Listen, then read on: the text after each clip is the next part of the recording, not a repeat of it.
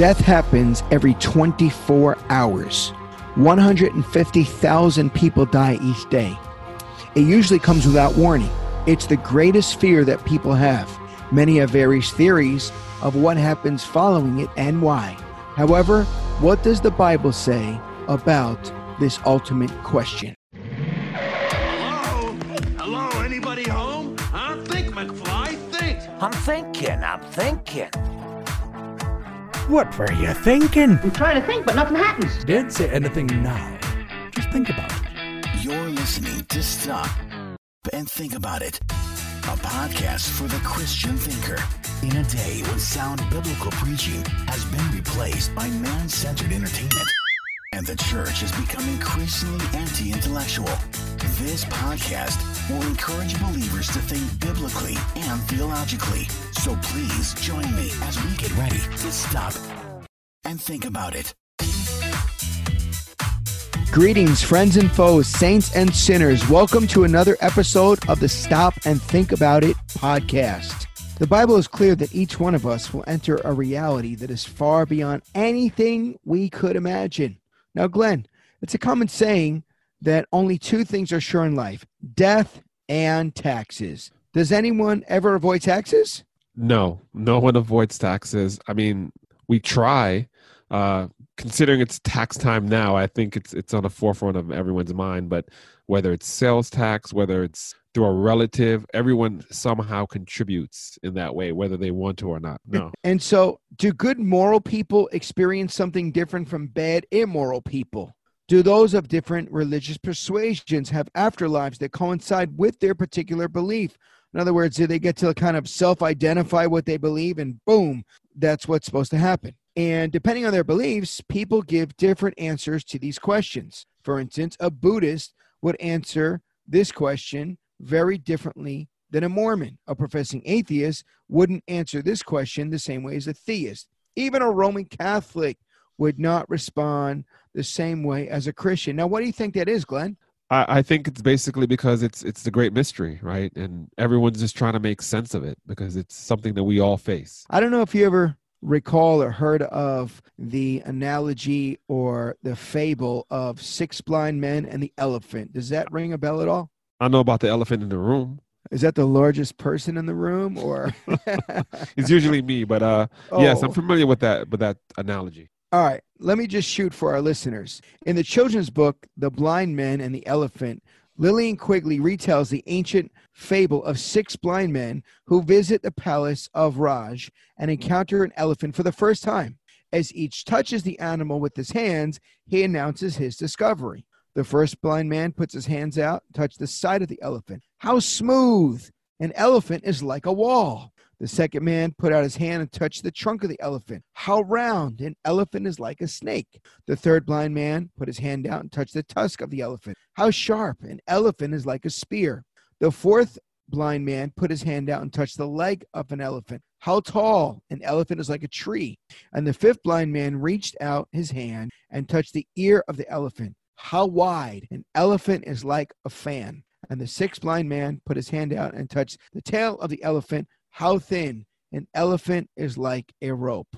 How does this argument that they're putting forth from this um, this fable, how does this kind of connect with what we're just talking about? How people have many different beliefs. Yeah, I think it's it's it's the same thing we're just discussing that we're trying to make sense of this impending doom that we're all going to face. Most important thing is that they're not speaking together, right? Each one is getting one part of the equation and then trying to come up with a whole. I think we all do that, right? We don't know this mystery of death and what it means and so we try to make up our own interpretation so that's relative it's not objective it's not something where we're actually having facts that we're going based off of Yeah, and there's one person uh, that uh, actually knows the truth of what's happening here. Do you know who that one person is? uh uh, is it the elephant no, it's the storyteller. oh, so okay the analogy, sense. yeah, the analogy is so bad, but no doubt you're going to come across it, or at least the concept of it depends upon what you believe. now now It's- can i redeem myself are, are you going to say that the storyteller is god well, he's the one that has the right perspective and he's got the Right. clearest perspective and he's the one that gives us his perspective which is actually truth not just his perspective not his, his divine idea but it's the truth Sure, wish we had like a book or collection of books that could tell us what he what he thinks about that. that would surely be helpful if god just gave us some kind of document that we could look into instead of everybody just guessing and coming up with all these different ideas is there such a book or a document Well, well, well, uh, and I think that's interesting, right? So we're we're making this case that um, it's not all roads lead, right? It's it's not. Well, that sounds like a good idea. Death could be like that. We're basically saying there's an objective truth. This is what death is. This is how it's supposed to go. And and I can't imagine there's some people who are very upset about that. How can you be so confident? Yeah, I mean, imagine you're speeding down the highway at 95 miles an hour. You see a car with Christmas lights, but it's not December 25th, and the song is not Silent Night. You pull over, and the police says, "Sir, I clocked you going 95 and a 55. Can you turn around and say that's true for you, but it's not true for me?" Uh, well, I mean, that works, that right? work? yeah, I, yeah, I, you know, I, I'm gonna try that. Well, not the speeding part, but the pulled over part. I'm gonna try that. All right, you try that. Let me know how that works out for you. And if you get one quarter to use, I don't know. Did they let you use cell phones now to dial your uh, your one phone call? I might have to write you an email or something. There you go. So, I mean, technically you could say that, but it would be utterly foolish to do so. When he hands you the ticket, he's going to say, All right, you might believe what you want to believe, but uh, make sure you pay the fine for violating the law. And like you said, that's relativism. And how would you really define relativism? Well, I, just to keep it very simple, it's just this idea that all truths, all everyone has an aspect of the truth, and there's nothing that so so if you believe something, well, I have to accept that you believe it. You know, I, I have to accept that it's true for you, and that no one really has a has a, a monopoly on the truth. It's kind of that's the way they look at it. And so, if you believe the elephant is smooth and you believe he's rough, well, that's you know that's true for you. And who am I to to uh, kind of go against your experience? Yeah. Well, how would that work on a math test? Well, the way that they're teaching people now, I think it works just fine. yeah. I think. But yeah, but but but but in an old-fashioned math test, it's either four, or it's not. You know, it's either the, solve the algebraic equation or it doesn't solve the alge- algebraic equation. But now we're doing metaphysics. We're doing, uh, you know, what what what I feel or what what my family has felt, and it's it's kind of um, unsettling, especially since the atheist belief, the scientific belief is that show me, prove it to me. And now we're kind of like in this region where I thought was religious, where it's everyone's feelings is is is valid. Right, right. So really, relativism, it sounds like, is something that is uh, connected and subject to the person who holds a view, and therefore if they believe it. Then we have to just agree with them that that's true for them, but that's not our truth. But then we're not really dealing with truth. We're just dealing with opinions. Like if I said vanilla is the right ice cream flavor, I mean, you could just drive a truck through that, preferably an ice cream truck. Uh, once again, uh, not to not to, to be uh, Mr. Obvious or Captain Obvious, but wouldn't it be interesting if there was someone who died and rose again, who might be able to tell us what what what that experience is like? Absolutely. Absolutely. So we have we, we have all these different religions and groups, all these beliefs of people who actually don't know anything about death. Yeah, and that's the unique thing in Christianity. We have a risen Savior, and all the other groups, they have just dead gurus and prophets and, and would be soothsayers and seers, but none of them have risen from the grave. I, you know, but but I think look, I think that one of the things that stop and think about it tries to address is well, let's stop, let's think about it, let's let's address it. I'm not going to just say okay.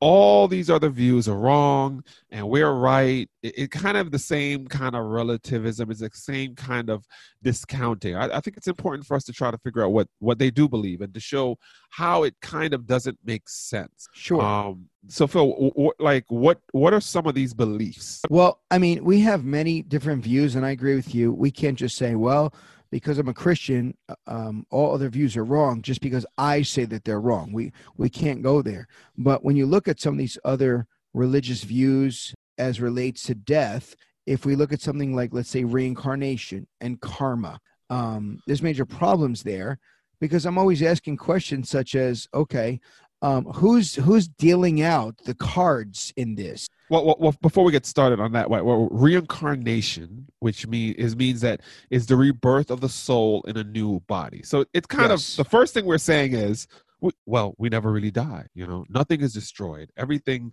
is just reused. And so, where do our where does our soul go?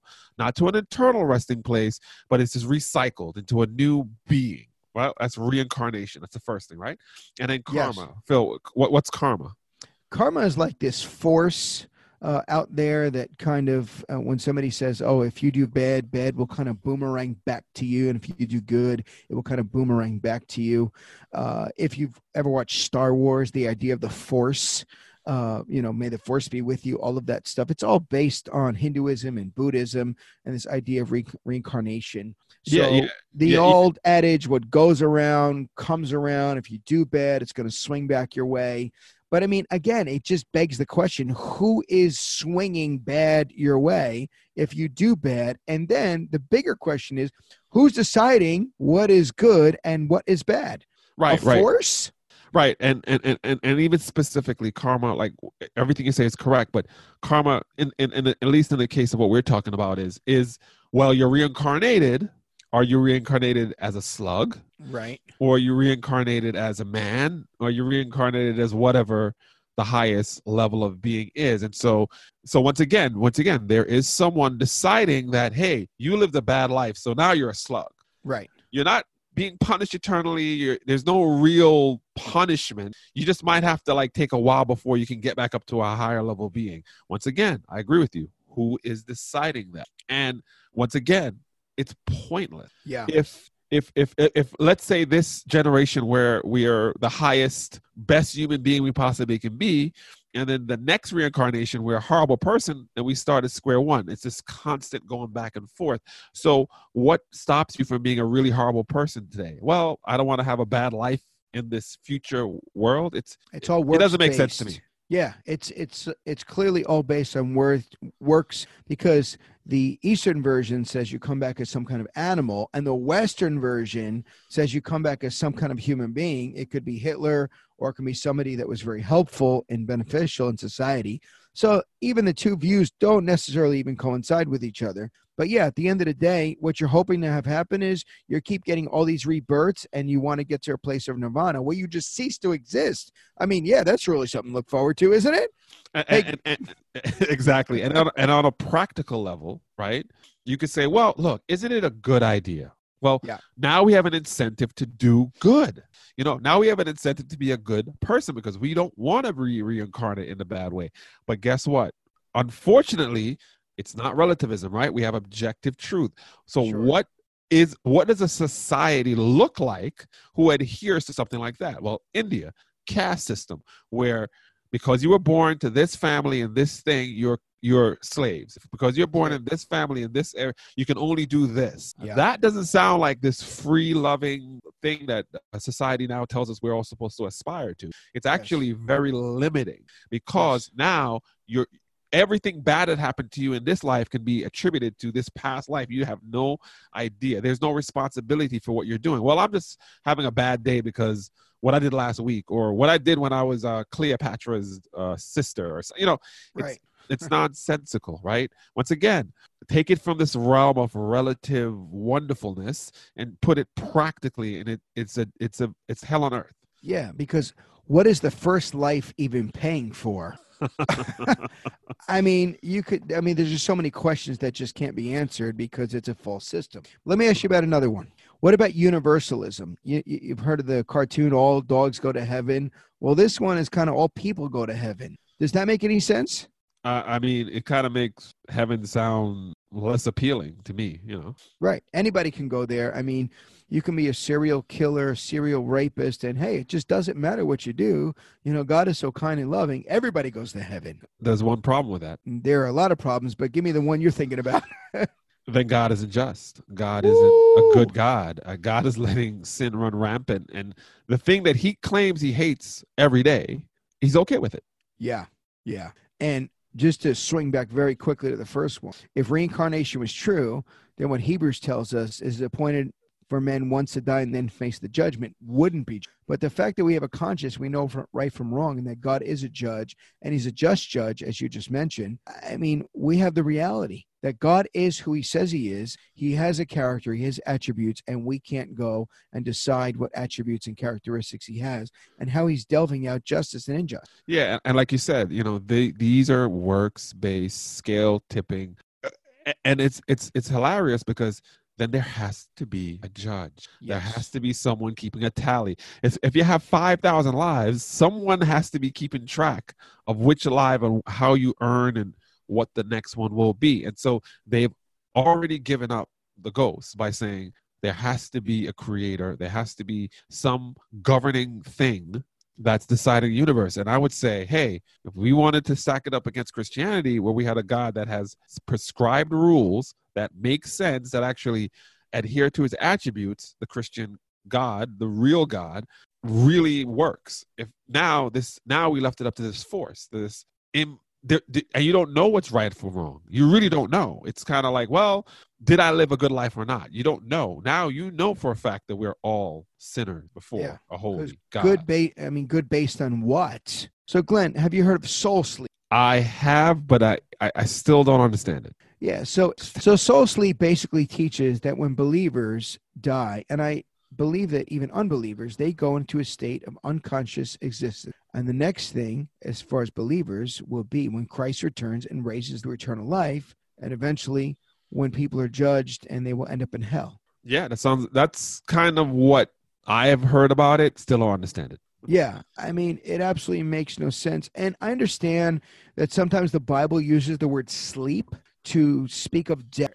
If you recall, when Christ said that Jairus' daughter was asleep, then the disciples at one time believed that she was just, you know, taking a long nap. But Jesus then plainly told them, no, she's dead. So, I mean, he really just said, hey, sleeping uh, is the same look as if someone died. It's got the same look. But in reality, just because Jesus said, well, someone sleeps and it really connects with death, that doesn't mean that someone has soul sleep going on as a reality in their life. Now, now, okay. One of the reasons why I said I still don't understand it is I I understand how someone untrained, Yes. unstudied in the Word of God could make that understanding. Think about it. The Lazarus was in the grave for four days. Well, where was he? The Right. girl was asleep. Where was she?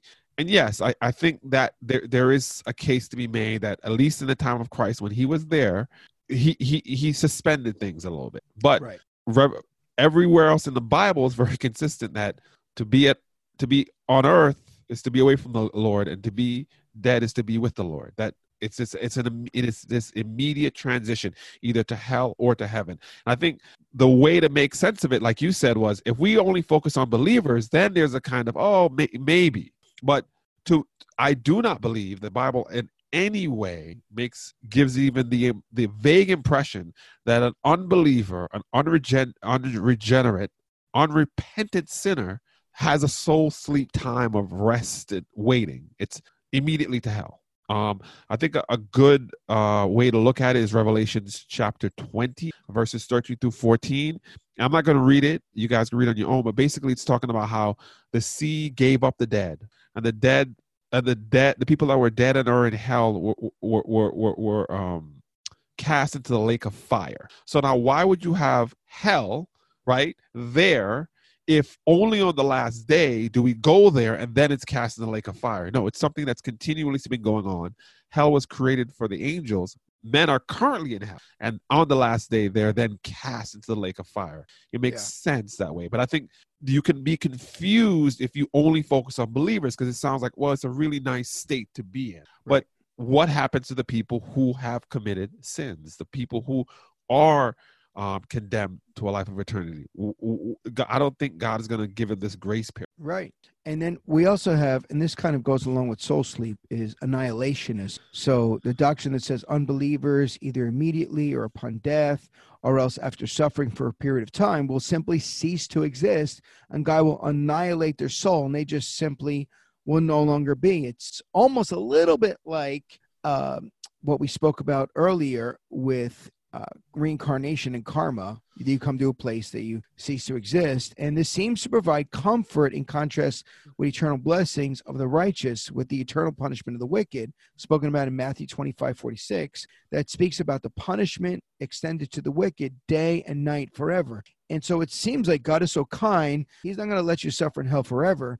He'll just annihilate your soul. Now, now, what's interesting is, to the non-Christian perspective, Nirvana is being essentially annihilated. Yes. and so, so for the the for the the so-called Christian Christian thinkers, uh, that's somehow punishment, and for the unbeliever, that's somehow this benefit they get. That after thousands of years of going on this treadmill of uh, bad to good karma, they get annihilated. That's a good catch. So you're seeing that the false view kind of overlaps with one another. One thinks it's Yeah. a good thing, one thinks it's a bad thing. Right. so right. I mean, um, I mean, you just can't make this stuff up. And and what about all these groups that talk about kind of the chosen ones? Now, we're both reformed believers. We believe in election. We believe that God chooses, but many people believe that that God's elect is based on ethnic makeup, such as right, right. the Jews are the chosen ones. Yeah. And there's a group out there called the Black Hebrew Israelites, uh, or at least they call themselves that. And they Right. believe that there is 12 tribes and they have all kinds of bootleg uh, definitions for who those 12 tribes are. And so the Puerto Ricans are Ephraim, and it says Negroes are black people, and so on and so forth. And so, uh, is God choosing Oh, oh, people uh, based Phil, on ethnicity? Phil, I got to stop you there. Uh, just got to mention there's no white people in this uh, train. Okay. Oh, that's true. And so everybody's going except for white people. That's right. That's right. Like uh, you know, and once again, it goes hand in hand with this soul sleep thing because there might be a period of time, uh, might be a period of time where you're kind of running around, but because of your ethnicity or your color or whatever, you're you're automatically in. Now, where in the Bible is that thought destroyed? it's destroyed all over. It's destroyed in Christ. It's destroyed at the cross. And certainly we see that the wall of separation between Jew and Gentile has been torn down. We see that the curtain in the temple has been torn in two, that all of God's people can enter in. And I love, oh, do I love what it says in Revelation. I believe it's chapter 7 and verse 9. Every nation, tongue, and tribe will be seated around the throne, worshiping the Lamb of God together. Every nation, tongue, and tribe. So that includes every. so that's not every person, but there'll be all the ethnicities of the world. Someone will be there from the ethnicities of the world. And so it includes the, I guess, white people that the Black Hebrew Israelites or other groups, whoever they exclude. Certain people exclude black people, other people exclude white people. I guess somebody's got to exclude the Hispanics. I mean, somebody's. When, when you mention the white people, I think some people turn off the podcast. So let's be careful.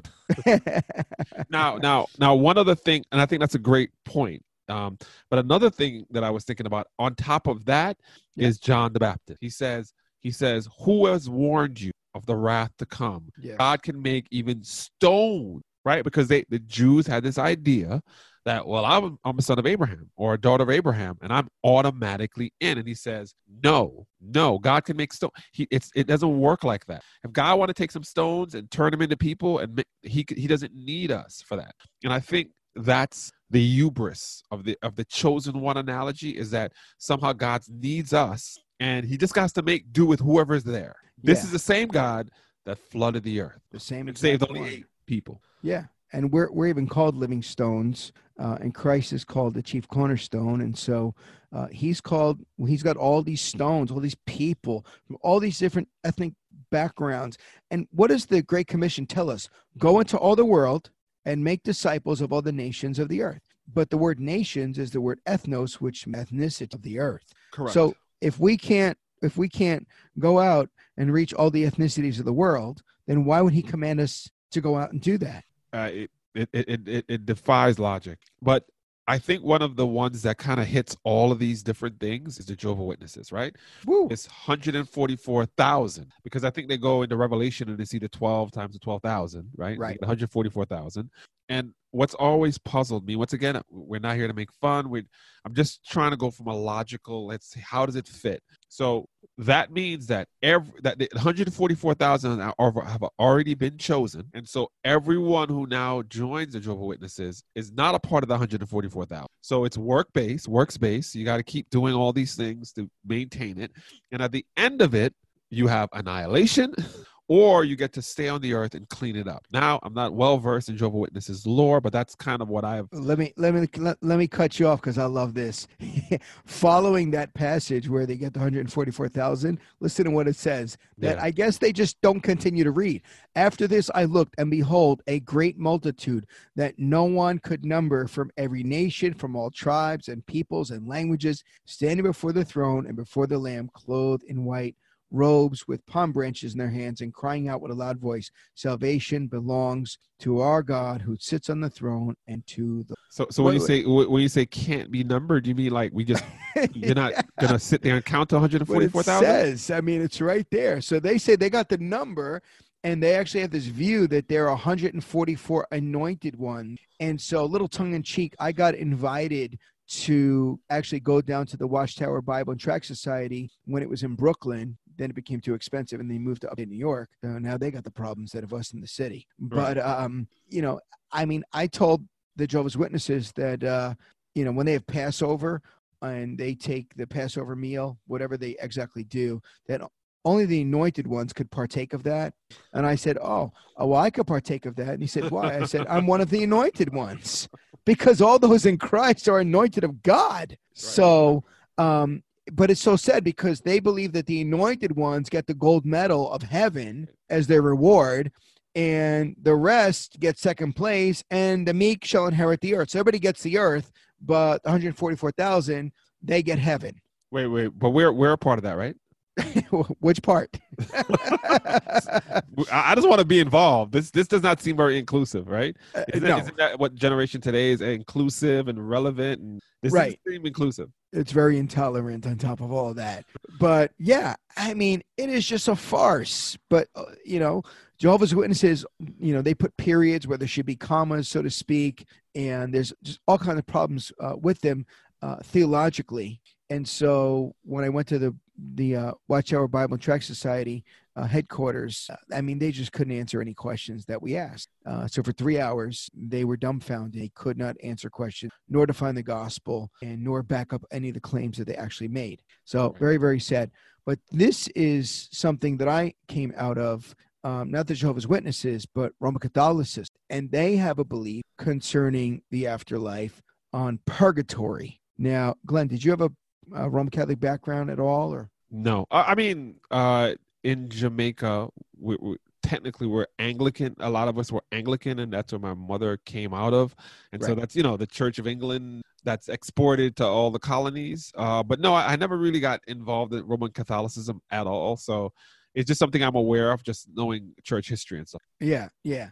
And so purgatory is a false teaching made up by Roman Catholicism, basically uh, the purging of one's sins by living people that are praying for them or somehow making amends for what someone who was living at one time did wrong and now they died and now they get 500 years or 1000 years in purgatory and someone else has to like get them out of there and the major problem with that is it makes a mockery of the full payment of christ on the cross Yeah, Right. yeah, and it's like, and it's also like a fake soul sleep. It's a soul sleep.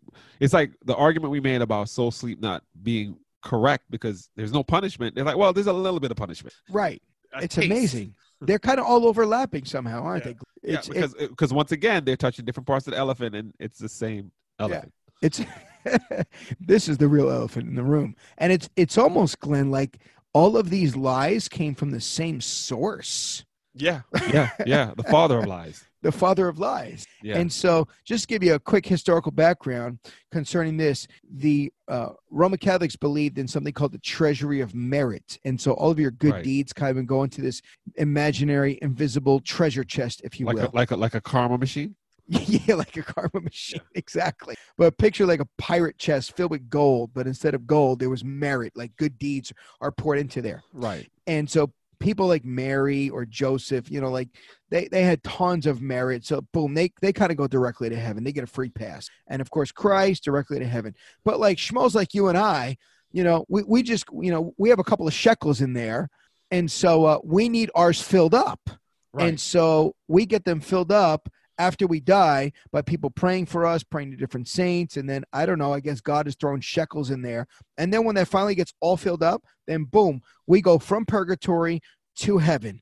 But there's still a purging that's going on. And once again, it just makes a mockery because Christ said on the cross, it is finished. And the Greek word to tetelestai means paid in full. So if our salvation is paid in full, where is this treasury of merit? And Glenn, guess get this. Guess who controls the treasury of merit? Guess which religious group is in charge of the box? This is a tough one. Is it Roman Catholics? Absolutely. Okay. You win the prize. That was tough. That was I tough. owe, I owe you a beef patty. So so so let me get so let me get this straight now.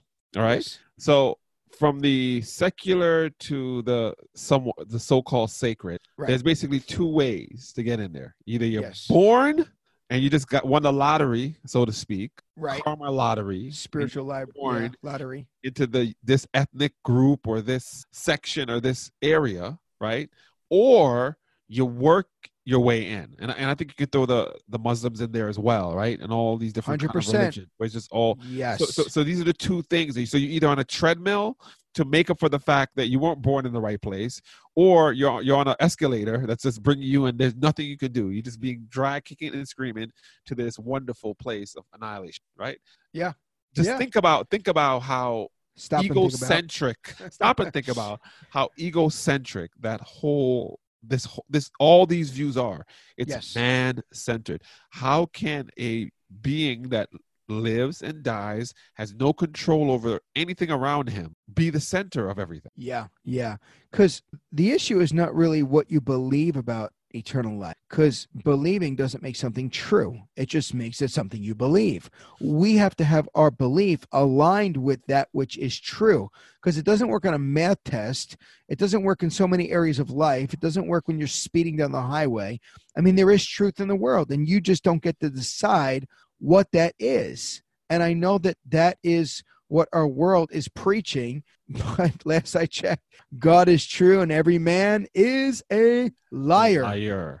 We dealt with some of the secular views and some of the religious views. Uh, and again, there's there's so many other views out there. There's the So-called Mormons, the religious views. Muslims, yeah, so-called. Thank you. Um, but again, at the end of the day, all of those are works based. People are trying to pay God to earn heaven, and simply can't be. Right. This is why the reformers went against all of that nonsense in during the times of Luther. Right. But the book of Hebrews connects death with the consequence of judgment in close sequence. Now, Glenn, can you read Hebrews nine twenty seven? Just as it is appointed for men to die once, and after that comes the judgment. Right. So, moreover, Scripture never represents the final judgment as depending on anything done after we die, but only on what has happened in this life. And we see that in a ton of verses Matthew 25, 31 to 46, Romans chapter 2, verse 5 through 10, 2 Corinthians chapter 5, verse 10.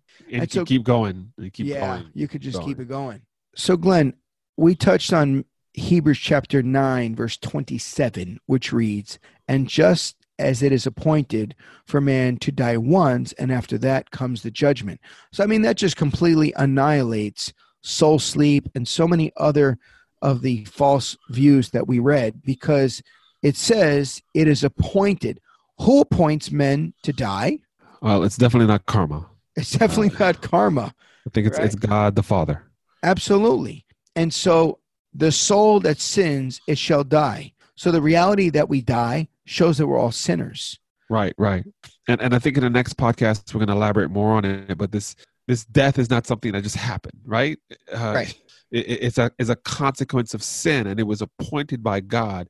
And so, as man tries to figure out all these um, complicated, um, you know, sophisticated reasonings about why we die, it's a very simple reason why we die because we sinned. Yes. Because that is the punishment for the first sin that was committed by our forefathers. We're, ba- we're back in the garden again. How does that happen all the time, Glenn? I haven't left. I never left. you always bring us back to the garden. It's almost like the garden has everything to do with everything that we speak about in this life. Right. I, I forgot. I forgot what rule it is that you know removing all other you know fantastical reasons. The simplest reason is usually the right one. Right. We, we're trying to make sense of death when it, it is simply a consequence of sin. It, it is. It is. It, it. It is the flaw in the whole system. It's not this uh, complex system of lives and deaths and, and karma and annihilation. It is that we are eternal beings that God has made us to continue either in one path or the other and death is this this this artificial thing that's been placed in it because of our sin Yes. And notice it says that we're appointed that God has appointed for man once to die. So Right, there's not right. you're not dying over and over and coming back. There's there's one death. And after that, not after you sleep, mm-hmm. not if your soul sleeps, after that comes judgment. right right right and, So- and, and even even if you go i'm sorry to cut you brother even if you go to to ecclesiastes chapter 3 right verse 3 right there's a time to kill and a time to heal right or or verse 2 i should say a time to be born and a time to die once again the, the the idea is god is the one who sets that time and it's once it's not multiple multiple multiple times Absolutely. And then when it says after this comes judgment, well, if you have judgment, you have to have standards. right and you have to have someone actually doing the judging and it's not luke may the force be with you who's doing the judgment Yeah. it's god himself because god has given us a rule book we've all broken his commandments. We're sinners by nature and sinners by choice. Right, sin runs through our very being. And i like what Voddie Baucham says. Even children he calls them vipers and diapers. I, I agree with that.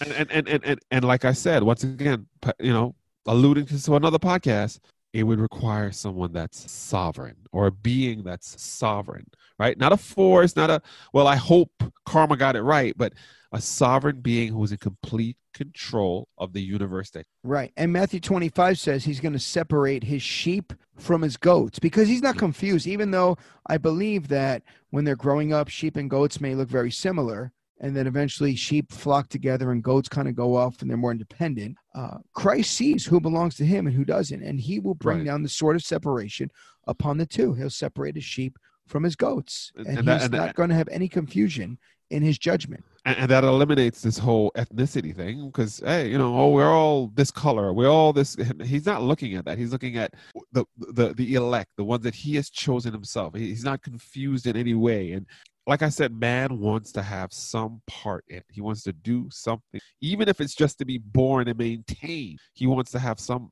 part of it. And and once again that does not jive with the sovereign god that we know Yeah, Glenn, you're 100% right upon that.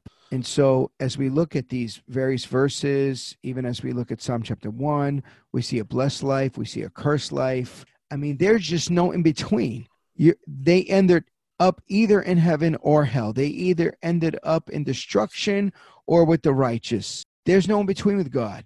It- right it- and, and and the relationship especially in psalms 1 is how, what is your relationship to god so in all of these theories and all of these opinions and and we and we kind of took a lot of um different things and kind of smushed it together to try to simplify it but they but they all are hiding from this relationship with god they're Right. ignoring that relationship with god but god says hey what makes your life blessed and what makes your life cursed what determines that whether you go to the to to to, to the place of torment or to the, the place of heaven is your relationship with me Absolutely. And when you read Psalm one it I mean it cuts right down the middle.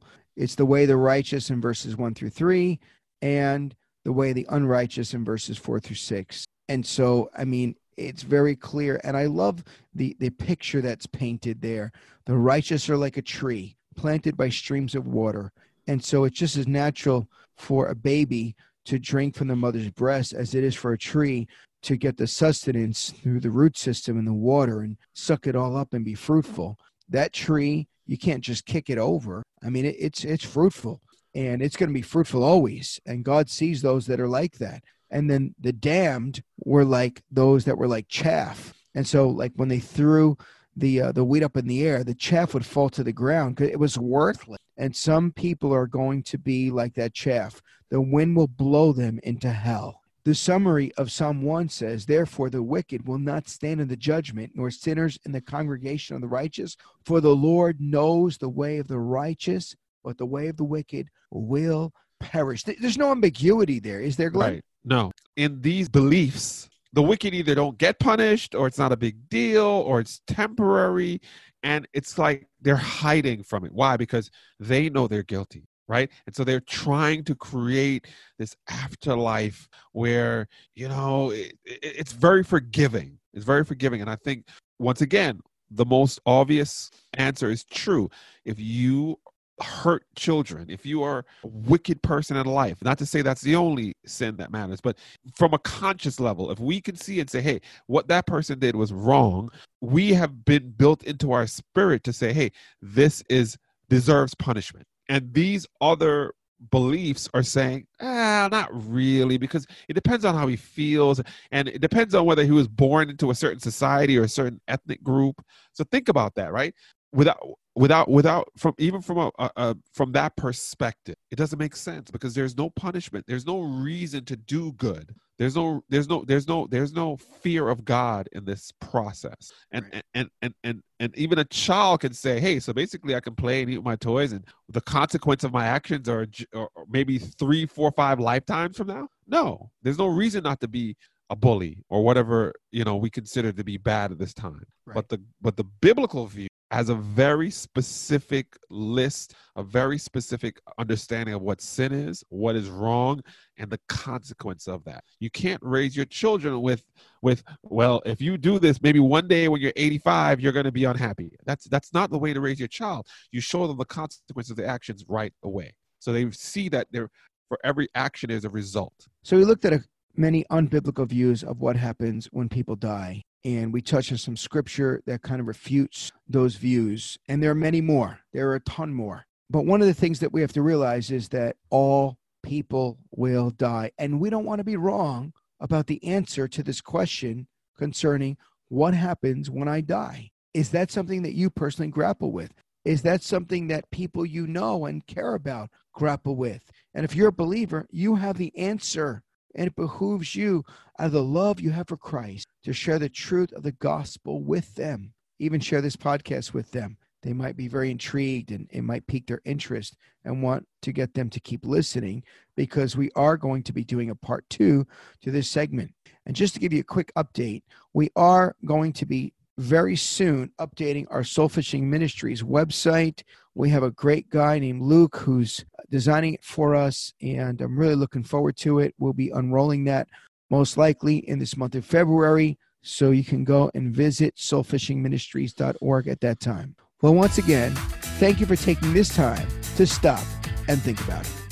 If you would like to contact us, please email us at stopandthinkcrew at gmail.com. You could also visit our website at www.stopandthinkpodcast.com. This podcast is listener supported by generous people like you. You can give a tax deductible donation at our affiliate ministry at www.soulfishingministries.org and click on our donate link to give securely through PayPal. Thank you for listening to Stop and Think About It.